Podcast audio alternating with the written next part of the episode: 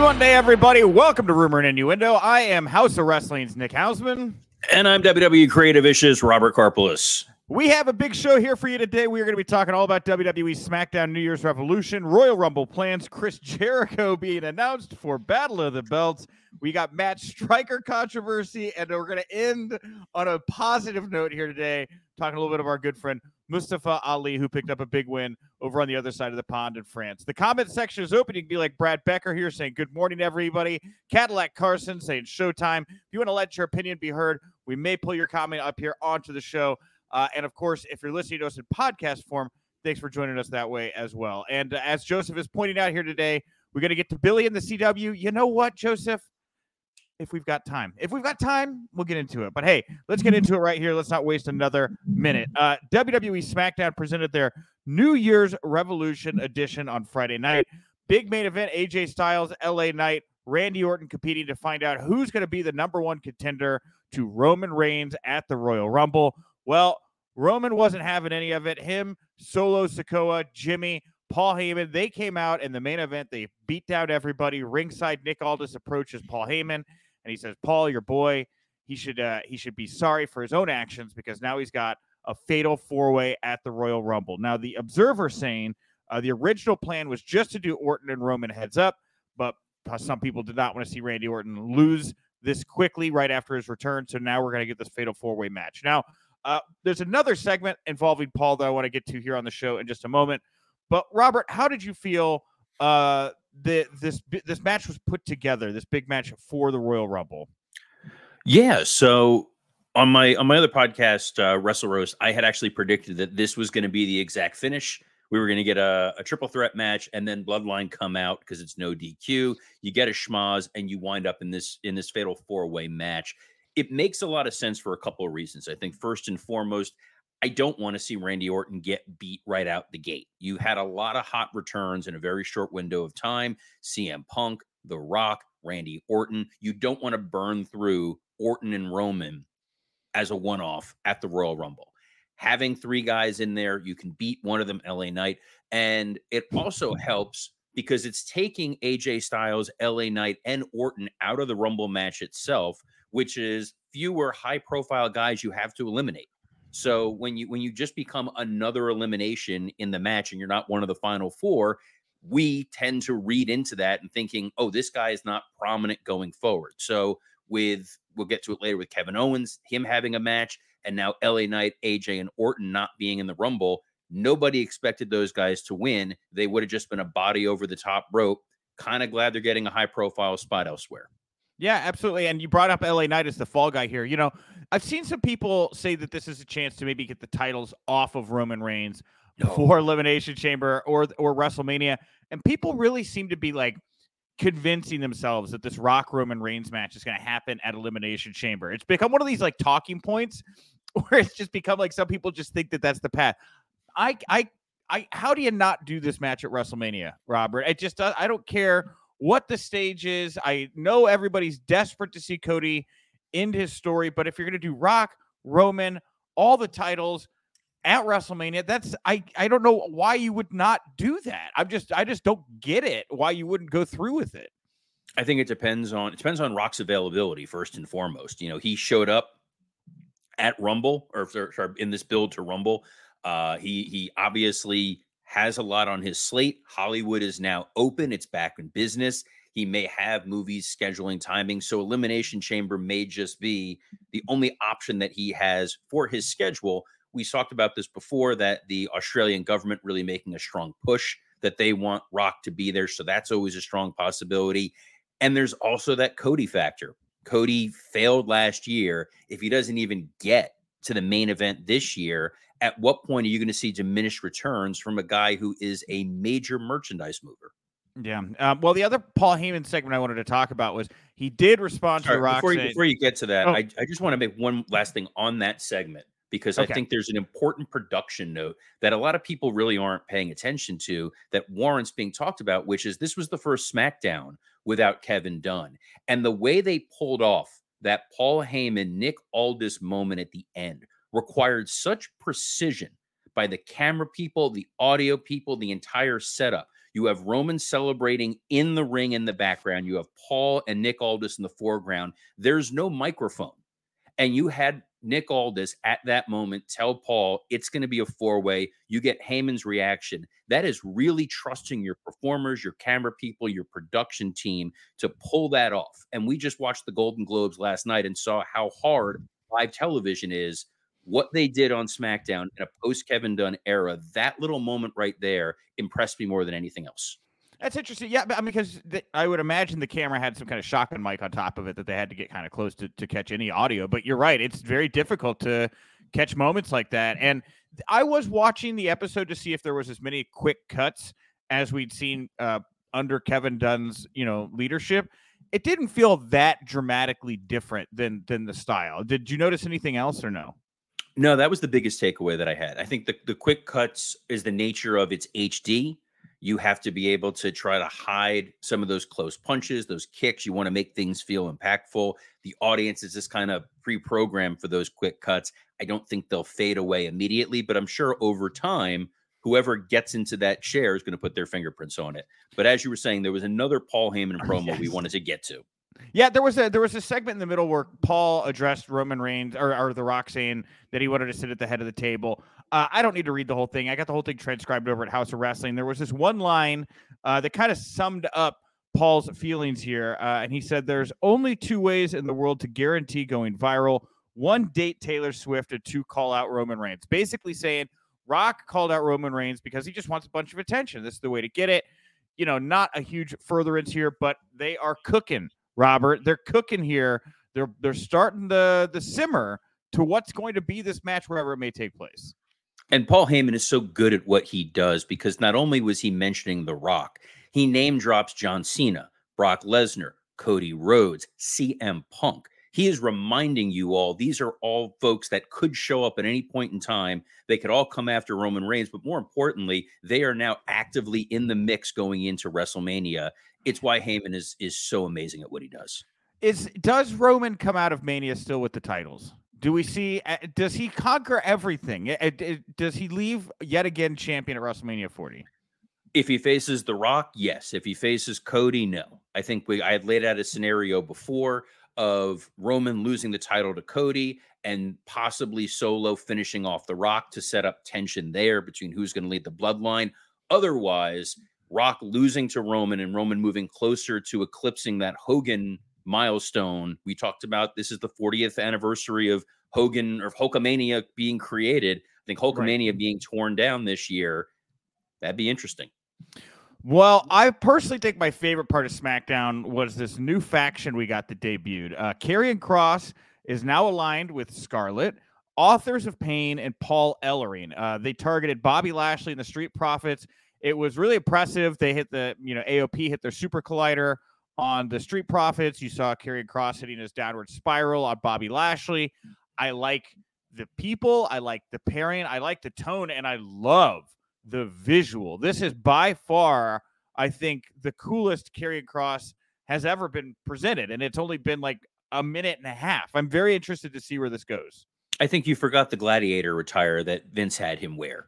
Oh, sorry second best presentation. Second ever. best. There were two striking takeaways from that. Number one, yes, Kross and AOP looked fantastic. The other part of that is Lashley and the Street Profits. This heel turn that they tried to do with Bobby and the Street Profits has not worked well because the mm-hmm. crowd wants to cheer Lashley. They think they know he's a specimen. They know he's incredible in the ring. They want to cheer him. They love the Street Profits. I get what they were trying to do. And it feels like this is Hunter calling an audible and saying, all right, we're going to listen to you and we're going to get some fantastic, some fantastic six man tag matches. I paused myself because the number of six man groups that exist in WWE right now, I don't want them to make a trios title, but damn, they have a hell of a trios division. They do well. They just have stables, right? Like they're going back to what really was my favorite part of the Attitude Era, Monday Night War, or whatever, where there was just all these factions, right? You had guys picking sides. You could kind of find yourself in like the group that you you know felt like you identified the most with and you know everybody you had all these interesting matchups you could do the multi-mans the single matchups more stables now vince really moved away from that because vince just loves i guess as individuals you know you can put them up on a poster. I can sell one guy a lot easier than I sell a group, but that's not Hunter's vibe. And as it, we're continuing to find out what WWE is really going to look like under Hunter's leadership, stables are part of that, factions are part of that, managers are a part of that. I just I just loved it. I thought this was uh, top to bottom, just very, very well done. Excellent debut of the group. Very, very excited to see where it goes. I think they look great. I think AOP immediately moving into the tag title situation is really interesting. Kross and Lashley, I think, will be a really fun match. And this is one of those stories, talked about this before, guys. Going into the Rumble, the more interpersonal issues you have in a 30 man match, the more fun the Rumble is itself. Yeah. I don't think Lashley's going to win. I don't think Kross is going to win. I sure as hell think they're going to confront each other in that match and we're going to get a great moment. Uh, Cadillac Carson here in the comment section. I still want Kross to shave his head. I will die on that hill. I have seen a lot of people that don't like Kross with hair. I personally don't mind any hard, stiff takes on Kross's hair. I don't like Kross bald. I think that he looks more either. interesting with the hair. When he was bald and, and really supernaturally, fine. But I think him with hair, he's a good looking guy. He conveys himself really well. I hope he keeps it trim. I don't want him getting the weird Wardlow hair. He is yoked too. That dude has spent some time in the gym. Everybody knows right now is a money making time in WWE. Everybody's jacked at the moment. Um, well, there's Kevin Owens still being Kevin Owens, I guess. Uh, but that doesn't matter because KO is very, very over. Uh, he won the U.S. title tournament. He confronted Logan Paul after the win, and now it's going to be Kevin Owens versus Logan Paul. Um, now, Logan, have you seen all the CryptoZoo stuff coming back up about Logan Paul and like the kind of there's like a re anger brewing towards Logan Paul? Have you heard about this? Do you know what's going on with the crypto zoo thing with him? I I vaguely remember something a long time ago. I haven't seen anything of late. Oh, well, it's been all over my timeline. Again, he's like got he's long story short, he ha- he created this kind of crypto game, I guess or whatever, and you could use a 0.01 or 0.1 Ethereum to buy some token, a little egg to be a part of this game. There were some bad actors involved that that took over it, I guess or whatever. So he says at the end of the day, nobody made any money on this thing. Okay. And they're all very upset about the way it was presented. Logan Paul has promised a buyback program over a year ago. Nobody's been paid back on this thing. Then there's these other crypto things in the past where Logan Paul has been involved with crypto coins or currency. He goes and he hypes the cryptocurrency. Everybody goes, they buy the cryptocurrency. The price of the crypto goes up. And his moment it goes up, he sells. And then everybody loses money except Logan Paul. It's called a pump and dump. Now, it's happened three times, I guess, in the past with Logan before the CryptoZoo phenomenon. Um, Jeff Henzer just jumping in saying crypto's a scam. Get out of town. You and I know that, Jeff. I, you know, and if you know, if you know the industry, if you know how to do crypto and that's your business, you can make money on it. Great.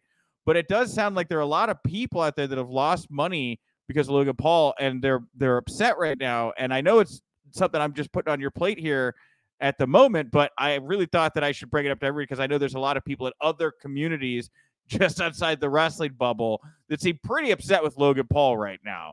Um, and uh, as we're you know art artist conversation going on in pro wrestling, I, just, I thought I'd bring that up in case people wonder why some people just really don't like Logan Paul, and not just because he's a heel. Yeah, I think that's unfortunate. Um, I again vaguely remember this happening before.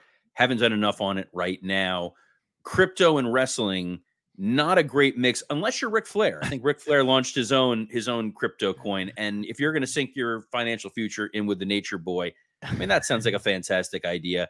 I'll be curious to see if there's anything new that comes out about this Logan Paul thing, or if this is just continued sour grapes and people are angry.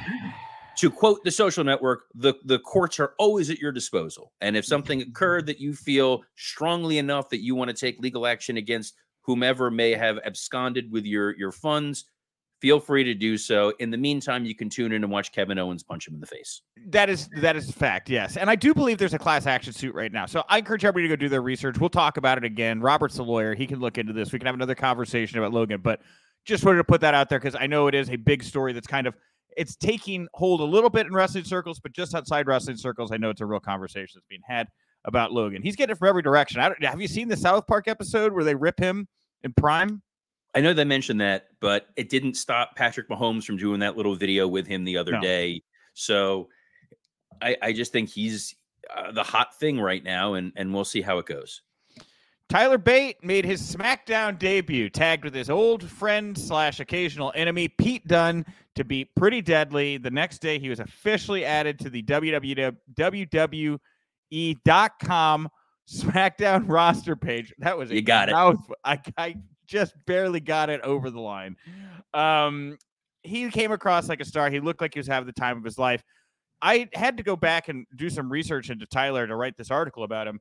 Did not know did not remember he was only 19 when he signed and he's and he won the NXT UK championship. It has been a long road for him to get here. He's only like 28 right now. Um, but look, the guy could go. One of my favorite matches I've ever seen live was him versus Pete Dunne, NXT Takeover Chicago. I'm sure he's going to be great. Yeah, I didn't. I loved the, what he wound up doing in that match. I didn't love the way they debuted him just because the hype here was you had pretty deadly going up against Butch. Butch is all on his own. Ridge Holland is gone. I think that audience expected this to be Sheamus. And then when it wasn't Sheamus, they were disappointed, even though they got a really fantastic match. So a little bit of a maybe expectations not meeting reality, but over time, I think Tyler Bate and and Butch are going to be really, really tremendous. And this may lead to Butch becoming Pete Dunne again in some form or fashion. Yeah, for sure. And look, I love the double tie double double Tyler driver 97. God damn, the words are hard this morning, right? Um, love the finishing move. And and again, these guys just work together really well. They know each other like the back of their hands.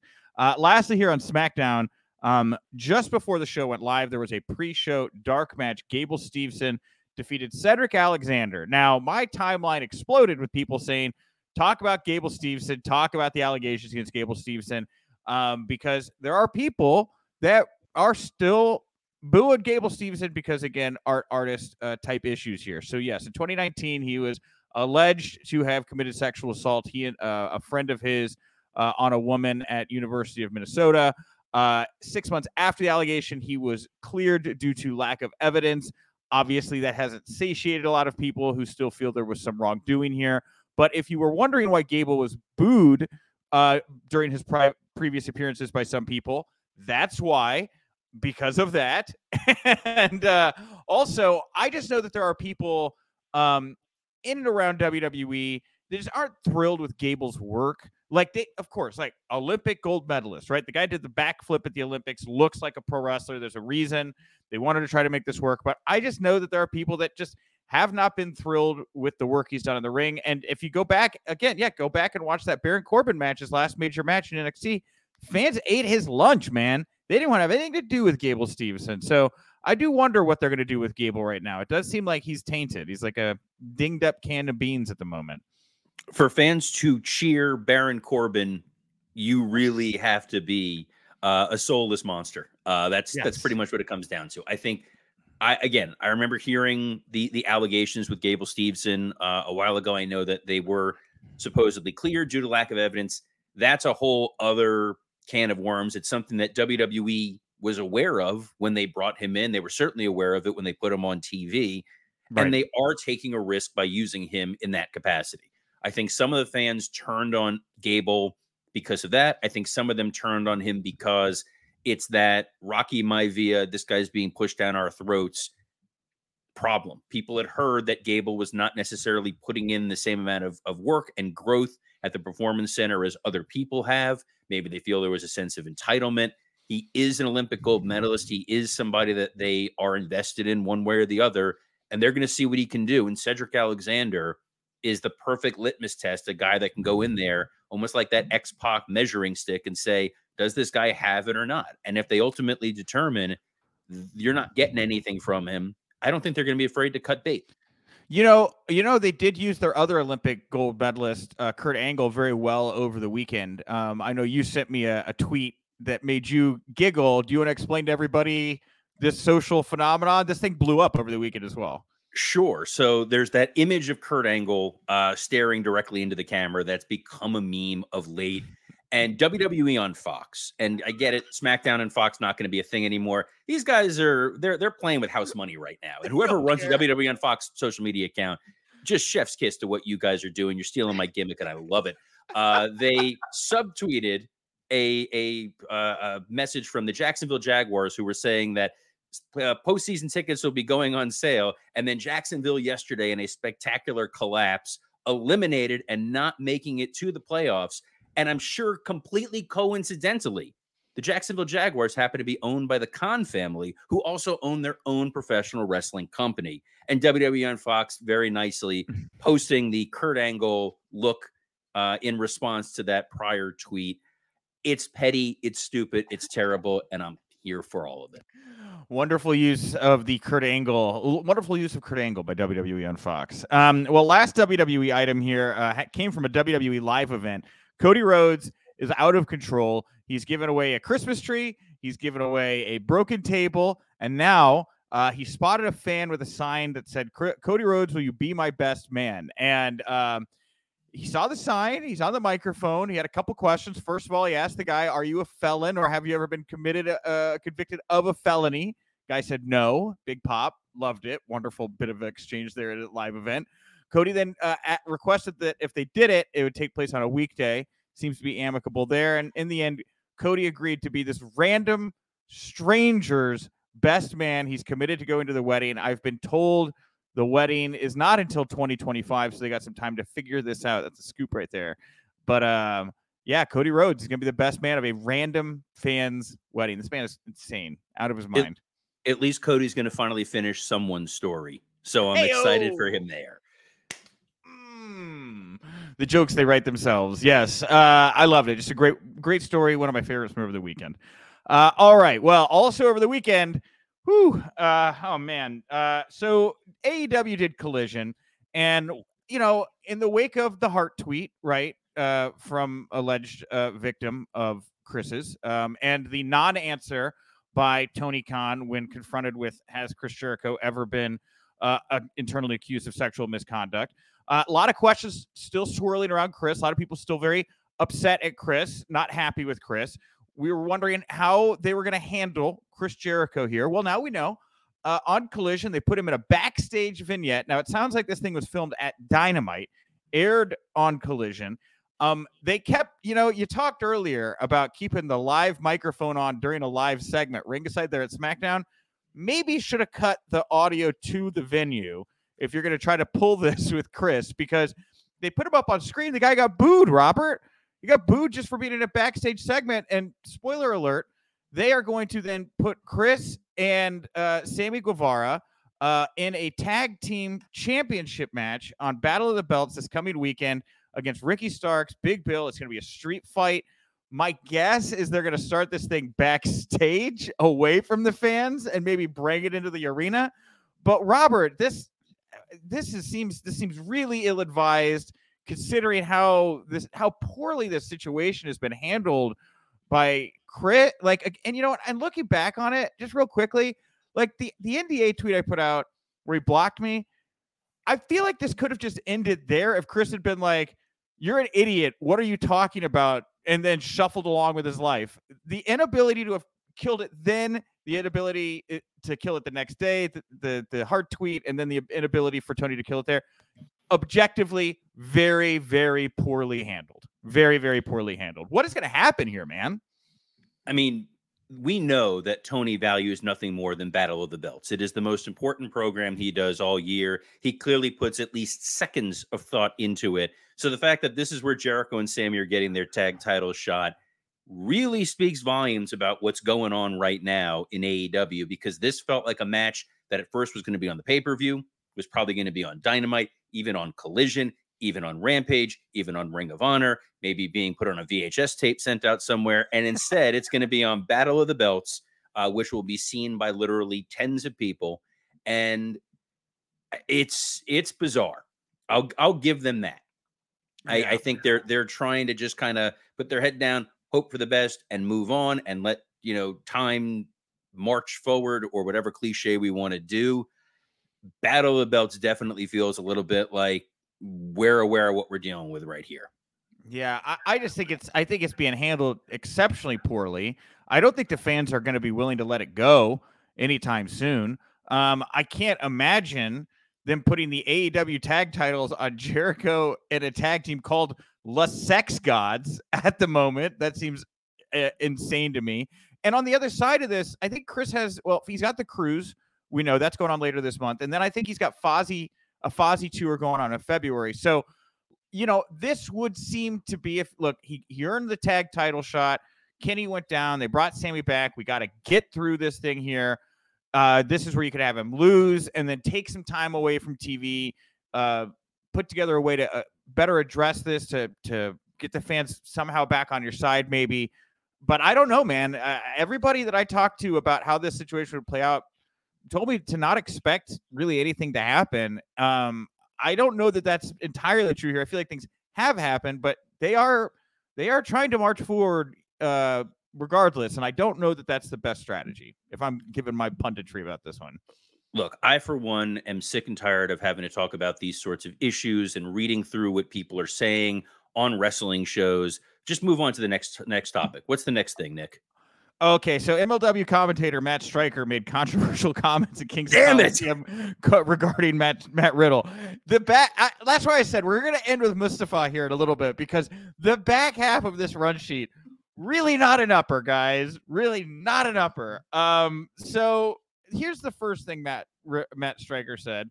He said, This guy, Matt Riddle, is a mega million dollar star. I don't care what he does in regard to them acquiring Matt Riddle. Of course, Matt Riddle, also accused of uh, aggravated sexual assault by Candy Cartwright. He settled that uh, out of court, um, and, you know, nobody's going to be talking about it. Um, he then says, Let's talk about the elephant in the room. The court of public opinion would like to see Jacob Fatu slap the taste out of Matt Riddle's mouth but the court of public opinion does not convict. I'm sorry. I know it's the world in which we live, but it's not the case. Man, oh man, does that feel like somebody projecting really, really hard? Um, then uh, shortly after Matt went online and like defended these comments, saying he was like a heel and he was just doing his job as like a heel commentator to get heat, I guess. Uh, then a woman came forward on X alleging that Striker sexually assaulted her at an independent event by putting his hand down her pants because she said that it was she was there with a friend who was a friend of his and that was enough for him to I guess think he could have the pass to do that as she said anyway what a mess so then Matt Striker wakes up the next morning after being inundated with all of this and he decides he's going to issue an apology. He writes, I've given this a lot of thought, could not sleep. My critics are right. I was wrong, tone deaf, trying to use the guise of an art or character portrayal is self preservation. Thank you to those that shone light on this. It is now on me to stand in that light. I will be better. If the industry is trying to uh, fight back, pretend that these are not problems, uh, belittle the quote unquote court of public opinion, I cannot stress enough how effing stupid and old, just old school mentality that is not going to play in this environment today is it is not going to work. There's people are doing just stupid shit, Robert.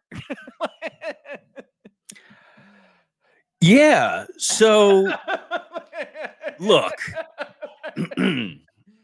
I Matt Riddle, when he went down this this latest path with MLW and New Japan, it was all about showing um I can behave. We're going to put everything in the, all the past behavior in the past, and we're going to focus on a brand new thing going forward. we talked about this last week, and it was hard for me to say positive things about MLW, but I did say how amazing Jacob Fatu is, and I get you're putting him in there with one of their biggest stars, putting Riddle in there, shining that light on Fatu. This could be great.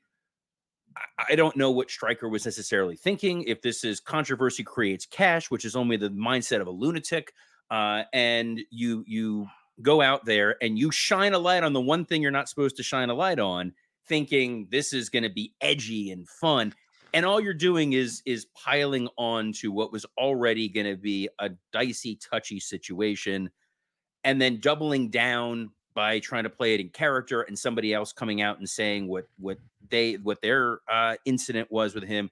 This whole thing is it's it's ugly. It's marred in in further controversy, and it's all I heard about coming out of. I don't know how the match was. I don't know how the show was. It's all I heard about was Striker's commentary about what happened with Riddle, and this just feels like another mess. Yeah, it's a totally unneeded mess. Uh, if you're Matt Riddle, I'm sure you're not happy with Matt Striker for doing this right now because, again, like Matt is being given a chance here to rehabilitate his image. He went to New Japan, he's here in MLW. He had a chapter of his life go by that was very, very negative. He lost his job because of a lot of that negativity, and now he's trying to move on and rebuild himself and get a second chance. And Matt Striker just put a spotlight back on the one thing he did not want it to be on. I will also say this does feel like Matt. Uh, I don't know. I, I find it hard to, to, to separate this from the Chris Jericho situation because I feel like Matt was trying to make a much bigger point about like how people in the industry are being maligned right now. I mean, there's a list of people right now that have that have allegations over their head. Many of them we have talked about on this show today it did feel like there's this, it just felt like there's this kind of pressure building up under Matt where he felt like he really needed to kind of say something in this moment. And it just absolutely blew up. I cannot express enough how poorly so many people are handling this period of time at pro wrestling. Here's the worst part about this. And, and this is where I will, I will cast the, the, uh, you know, risk losing my WWE shill mentality here. Oh the allegations against Riddle were not seemingly what led to him uh, being severed from the company. It seems to have stemmed from whatever actions occurred at an airport where he was inebriated or something, and then and that was that seemed to be the public facing inciting incident that when they were going through their cuts that they released Riddle, and that being the the public narrative reason for why Riddle is gone is something Striker could have leaned into and instead he goes the other route. WWE was still putting him on television when there were supposedly these allegations against him. And that's probably why they felt emboldened to go forward with Gable Steveson. I don't know exactly what they're mm-hmm. thinking, what they're doing, but this was a real big misstep, I think, on on MLW's part, Striker's part, for even trying to craft that narrative. It's a mess. It's gross. We don't have enough time left to sit here and talk about this no, nonsense. No. Let's end on something positive. We're gonna end Please. on a positive so Billy and the CW. Oh wait, no, no, that's no. we don't have time for Billy. One more before that. Sorry, no time for Billy and the CW. Uh, no, we're gonna end here talking about Mustafa Ali. Uh, he flew across the pond. He went to France. He wrestled for APC. He picked up the win. After the match, he cut this impassioned promo. You can go find it over at hausofwrestling.com, fully transcribed, the whole nine yards. Basically saying he wants to see uh, changes within the industry. He wants to see veterans lifting up younger talent. He also talked about how there's never been a promoter he worked for that said uh, fans would get behind or chant the name Mustafa Ali. Uh, big chance there from everybody in the crowd. He's going to be back. Uh, his next match is going to take place this Friday in Chicago. He's taking on El Gringo Loco. Uh, I will be there uh, for that match. Very excited to see that uh, in act uh, take place in person. But it was a great match, uh, great promo. Very happy to see Ali kicking off his world tour and uh, keeping the focus on him and the good work he's doing, and using his his platform to, to try to do some good with the industry. Look, I'm just happy he was on an airplane and there were no allegations that came out after of him doing anything inappropriate. Yes. That that it's yeah. Look, he's yes. a, he's proven to be a fantastic ambassador of pro wrestling. During his time in WWE, when he has left WWE, he has shown how to have a graceful exit and find a way to make himself profitable, make himself marketable, and produce what's now going to be a series of must-see matches, not just domestically but internationally. So kudos to to Mustafa Ali and what he is doing. Uh, happy to put a spotlight on on something positive here at yeah. the end of this show. Um, another positive note: it's Monday. There's Raw tonight. I think Raw is going to be a really fun show. I'm I'm excited to to tune in live for that.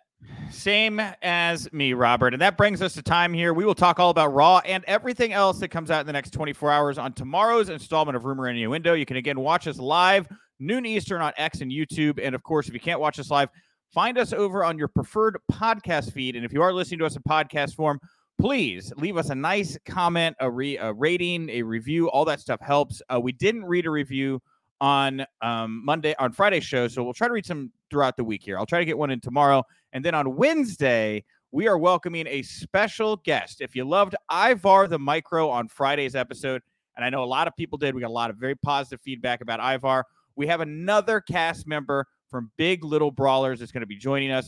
It's going to be Pinky. And of course, that show officially debuts on Discovery tomorrow night, 10, 9 Central. So you could check out the debut episode and then come here on Wednesday to hear from one of the people on the show. I'm at Nick underscore Hausman. You can find me over at hausofwrestling.com. On behalf of the super positive Nick Hausman, I'm Robert Karpeles. Best of luck in your future endeavors.